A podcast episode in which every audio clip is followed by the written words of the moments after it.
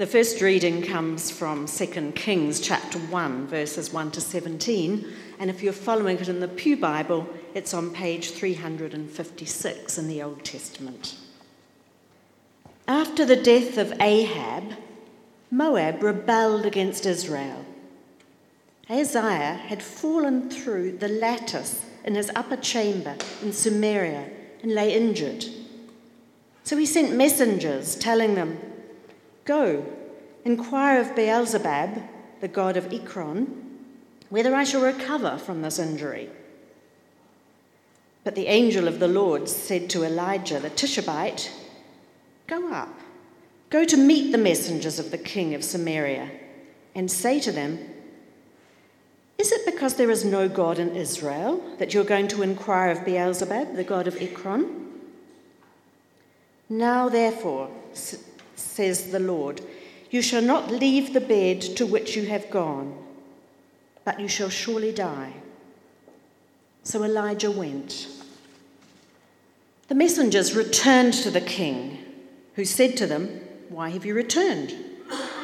They answered him, There came a man to meet us who said to us, Go back to the king who sent you and say to him, Thus says the Lord.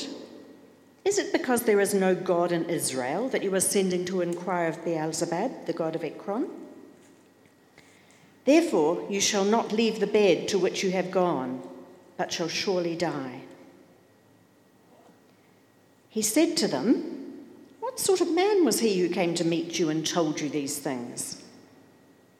They answered him, A hairy man with a leather belt round his waist. He said, this is Elijah the Tishbite. Then the king sent to him a captain of fifty with his fifty men. He went up to Elijah, who was sitting at the top of a hill, and said to him, O man of God, the king says, Come down.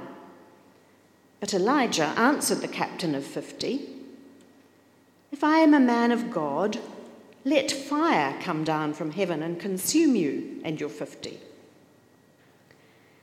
Then fire came down from heaven and consumed him and his fifty. Again, the king sent to him another captain of fifty with his fifty. He went up and said to him, O man of God, this is the king's order. Come down quickly. But Elijah answered them, If I am a man of God, let fire come down from heaven and consume you and your fifty. Then the fire of God came down from heaven and consumed him and his fifty. Again, the king sent the captain of a third fifty with his fifty.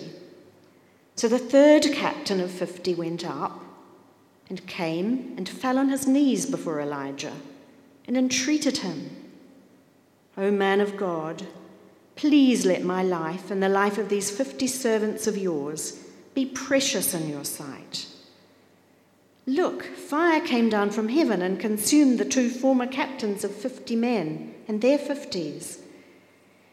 But now let my life be precious in your sight. Then the angel of the Lord said to Elijah, Go down with him, do not be afraid of him.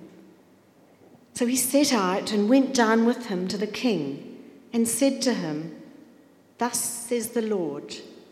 Because you have sent messengers to inquire of Beelzebub, the god of Ekron, is it because there is no God in Israel to inquire of his word? Therefore, you shall not leave the bed to which you have gone, but you shall surely die.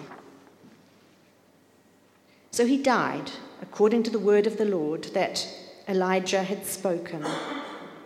His brother Jehoram succeeded him as king in the second year of King Jehoram, son of Jehoshaphat of Judah, because Ahijah had no son.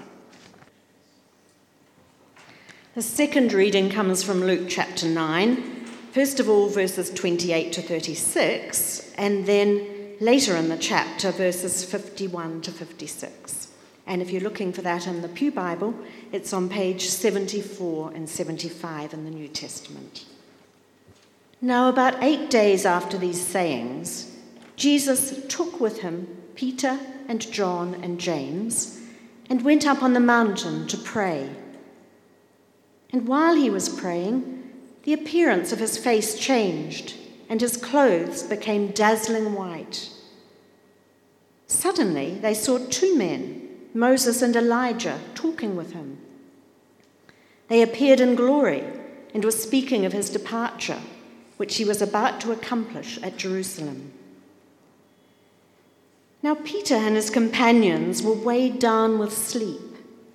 But since they had stayed awake, they saw his glory and the two men that stood with him.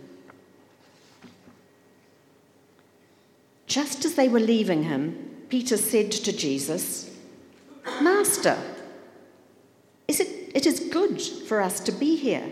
Let us make three dwellings one for you, one for Moses, and one for Elijah not knowing what he said. While he was saying this, a cloud came and overshadowed them, and they were terrified as they entered the cloud. Then from the cloud came a voice that said, This is my son, my chosen. Listen to him. When the voice had spoken, Jesus was found alone. And they kept silent and in those days told no one of any of the things they had seen. When the days drew near for Jesus to be taken up, he set his face to go to Jerusalem. And he sent messengers to go ahead of him. On their way, they entered a village of the Samaritans to make ready for him. But they did not receive him, because his face was set towards Jerusalem. When his disciples, James and John, saw it, they said, Lord, do you want us to command fire to come down from heaven and consume them?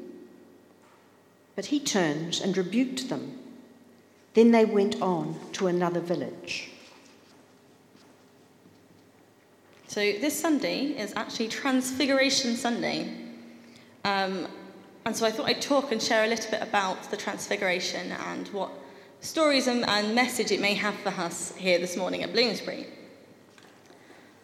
What I want to do is to talk about how this Sunday, how this story is the beginning of a chapter, it is the beginning of a new phase for Jesus. He is heading towards Jerusalem now. It is a, for Transfiguration Sunday for churches, is the last Sunday before Lent starts.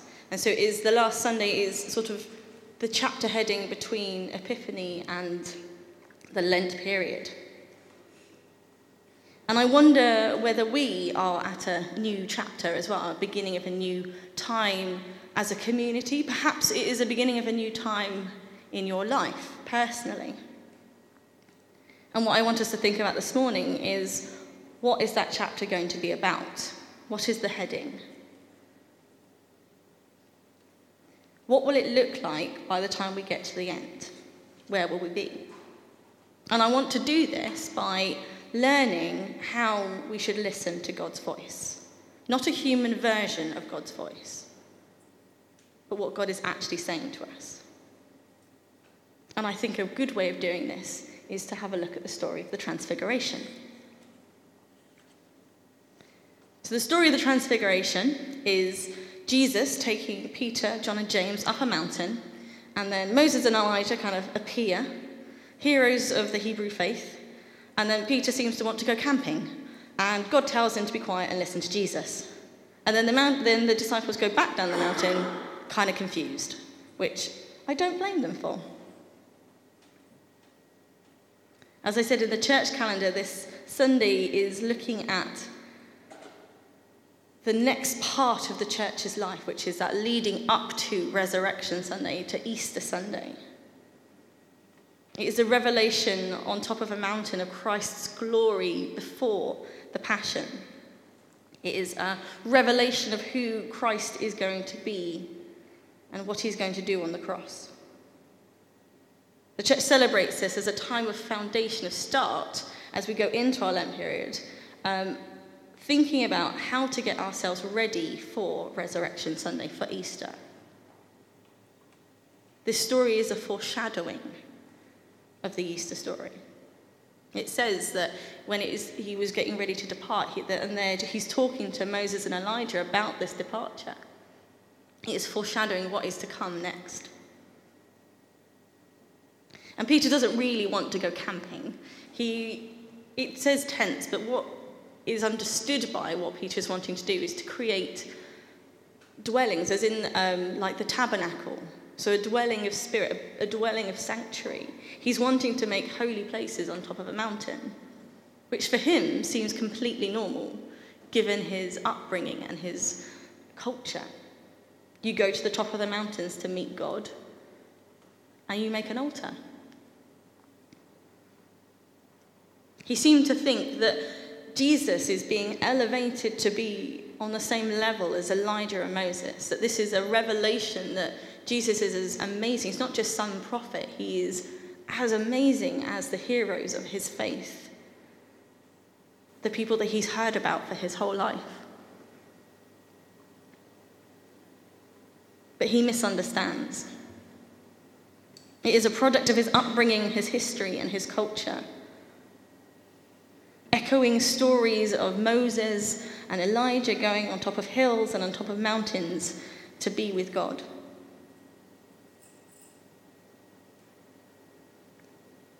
Peter sees this connection and wants to honor God, wants to honor these people, create an altar.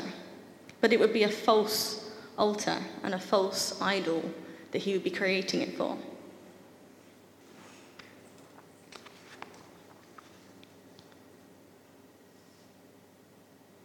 He believes he is there to witness Jesus being elevated to be a great prophet, except that God overshadows them, a cloud forms and says, This is my son, my chosen one, listen to him.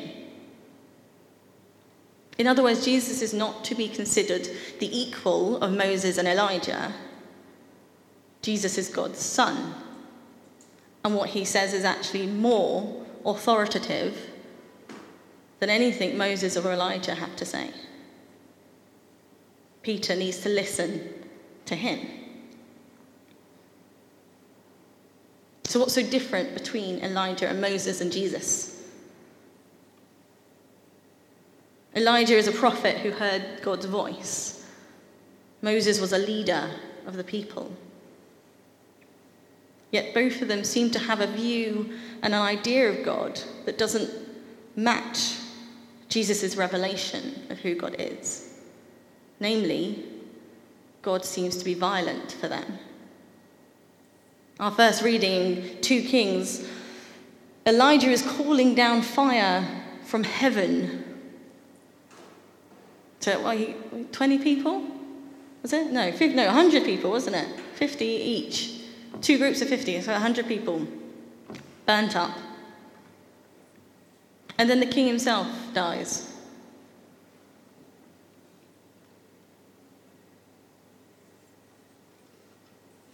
The second reading, where they're heading to, Jesus is setting his face towards Jerusalem, starting to walk in that direction. And he sends a group out ahead of him to a Samaritan village. You can, in the context of understanding Elijah's God and the, the God that they've been learning about, you can understand why James and John's response was, well, shall we, they, they've rejected you, we should call down fire from heaven. They're not listening to Jesus. They misunderstand. Actually, that specific passage our translations make it sound as if the Samaritans were rejecting Jesus.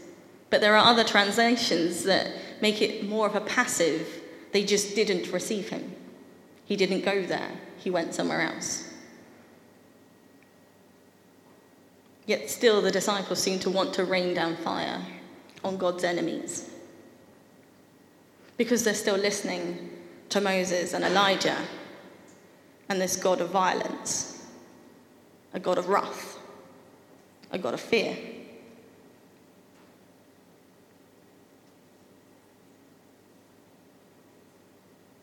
They have not yet learned to listen to Jesus' voice above all others.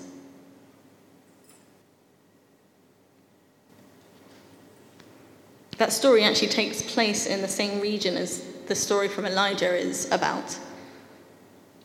They would have known and had that, again, this context, this history, this culture, this idea of who God is as a wrathful God would have been in their minds as they were traveling around this part of the world. And Jesus turns round and rebukes them. He tells them off for their desire to imitate Elijah because his face is set towards Jerusalem to suffer rejection. He is going to be the scapegoat. He is going to be the one that the human violence is poured upon. Because Jesus came to put an end to such ideas of wrath and violence and fear, and to bring a message of love instead. I, be, I believe that this is the writer of Luke's point in bringing this story at this point. Again, it is a foreshadowing of what is to come on the cross, that Jesus is doing things in a new way. Moses seemed to believe in a God of violence too, one that would kill firstborn, send plagues, and burn up priests' sons who tried to catch a falling tabernacle. Moses comes down from the top of his mountaintop experience, and he has to veil his face because the people are afraid.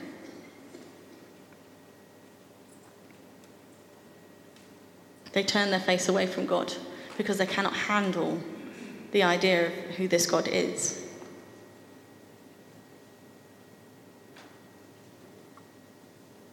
But Jesus is more important. Jesus has not failed. He's not hidden from his disciples. He lives with them, he dwells amongst them, he loves them and walks with them. He teaches them and disciplines them. But it's all in the direction of the cross. It is all leading to that sacrifice and ultimately resurrection.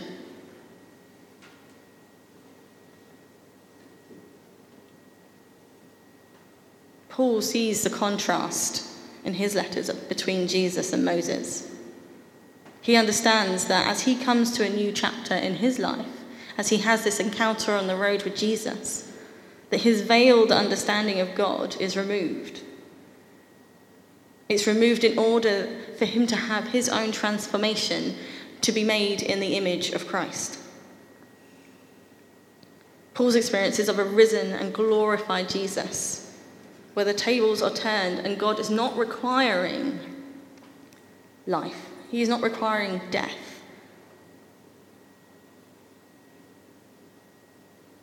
Jesus asked Saul why he is persecuting God by going around and killing Christians. The violence that Saul or Paul sees as central to this idea of God and God's nature is revealed to be human violence done in the name of God.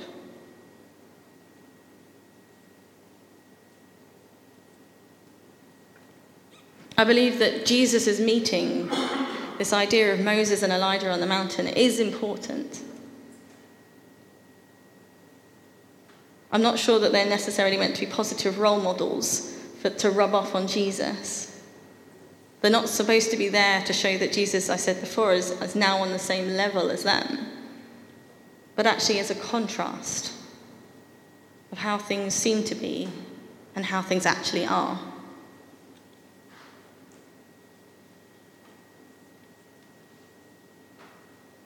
So, on this transfiguration, what is our Transfiguration Sunday going to be? We're coming to the end of Epiphany, of God's revelation and looking now forward to the cross. We have this foreshadowing, we have this beginning, this period called Lent. What will this new chapter be? For us, will it be one of vision, of growth, of discipline of self and self awareness, Are we ready to ask ourselves the question of who we, are we listening to in this next chapter? Are we still trying to create tents and tabernacles to false ideas of who God is?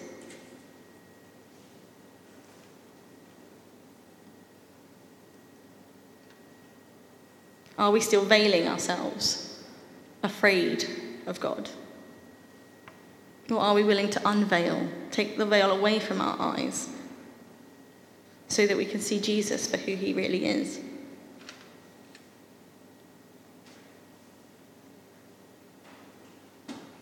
Do we look at the communities around us, the ones that don't do things our way, and do we judge them, wishing that perhaps fire would rain down upon them, metaphorically or practically?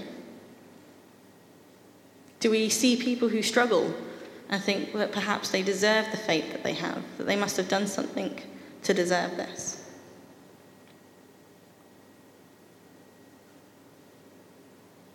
Do we continue to scapegoat people, to reject people, to see people as outsiders? Or we pick up our cross in solidarity with the outsider, the ultimate outsider, Jesus? Jesus, who was declared an outcast of his own people. Jesus, who was in the com- company of the Samaritans, who was seen as other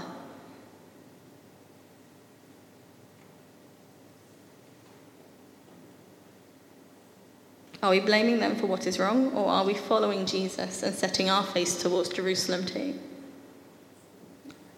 This is my son, my chosen one. Listen to him.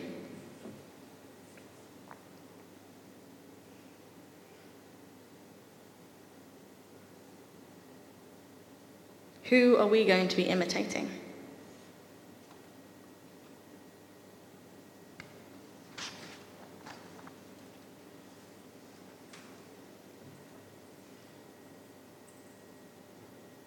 Said at the beginning that we need to understand the next chapter. For the disciples, there was so much about Jesus that didn't make sense to them. There's so much about Jesus that doesn't make sense apart and separate from his resurrection. In fact, it is the resurrection, it is Easter that validates Jesus' life, his teachings, his example, his way of living. And yet we are a post resurrection people. We have the understanding that the disciples did not. We know the very end of the chapter is cross, is the cross and resurrection. This story does have a happy ending, even if the journey to get there is tough and painful. I do think that we can look at the next chapter of our lives as a people, as a group, as individuals. And know that it has a happy ending, that the road before us might be difficult, it might be hard, there may be sacrifice along the way, but there is also hope. Jesus is leading us, leading the disciples to Jerusalem for a purpose, for a reason to show them the new way of being, to show them that God is a God of love, not of wrath.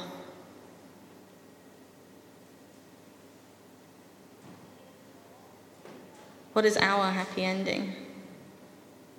The ending of this chapter, at least, anyway.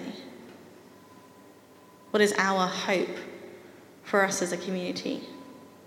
What will our resurrection look like?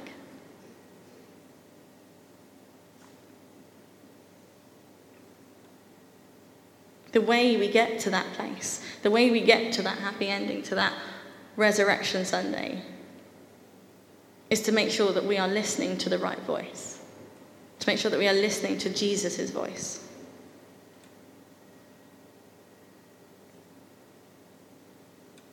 Transfiguration, I believe, tells us that it is through listening to Jesus' voice that we will learn to follow him. We do not need to put up false idols. We do not need to rain down fire upon our enemies. We can love. We can change this world through love. And that is the voice of God.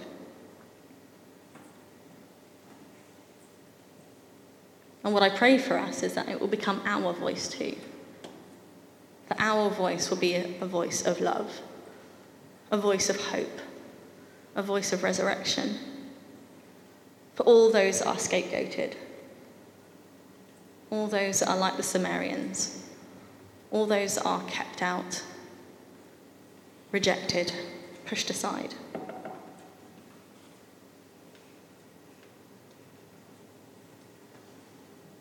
So once you know what God's voice sounds like, what will you do? I've said a few times this is a Lent period. Is there something you're going to do this Lenten period? Not necessarily to giving up chocolate. But is there something perhaps you can do as a setting your face towards Jerusalem, preparing yourself for Easter, preparing yourself for the next chapter, either in your life or as in our life as a community? How will you grow in love and self awareness and grace and peace? What will you do?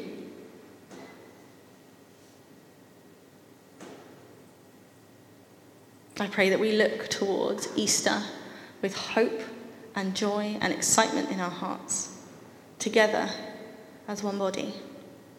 And as we come to the table this morning, that that is what we will consume that love, that hope. The cross is not the end, the resurrection is that happy space that we want to get to, that happy ending. And I believe God has that in store for us. I believe God has hope for us, that He wants to see this place flourish and grow and be a voice of love to the city around it. Amen.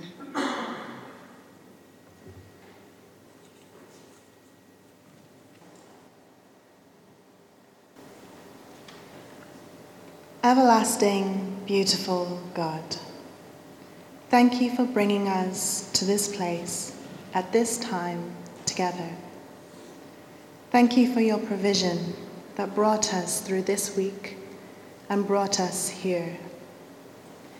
Thank you for our bodies in all their various states of working order, that each are working, breathing, sensing, bringing us now into this moment, this silence allowing us to pause and reflect on the week.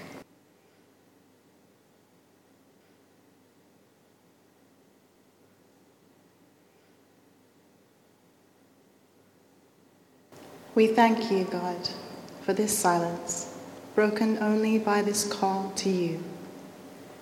We call to you and bring together our community as we seek your guidance in bringing about your loving holy realm in a world rife with exclusion and segregation. We pray that women can know their worth, LGBTQIA people can know their worth, people of color can know their worth, the mentally ill, the physically impaired, the elderly, the lonely, and all those who have felt outcast from your warm, loving light can know that your holy realm is built for them.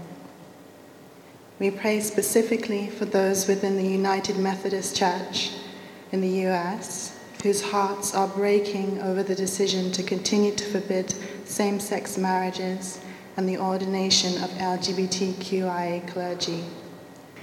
For those whose lives are breaking due to the toll the clergy sex abuse within the Roman Catholic Church and Southern Baptist churches has taken on them and those who continue to use your name and word to bludgeon others into submission into their way of believing.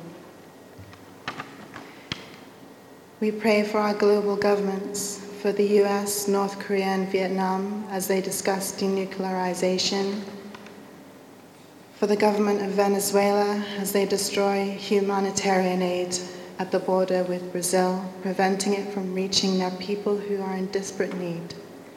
For India and Pakistan, as animosity and military action between the two countries escalates, and for our own government and all its questions.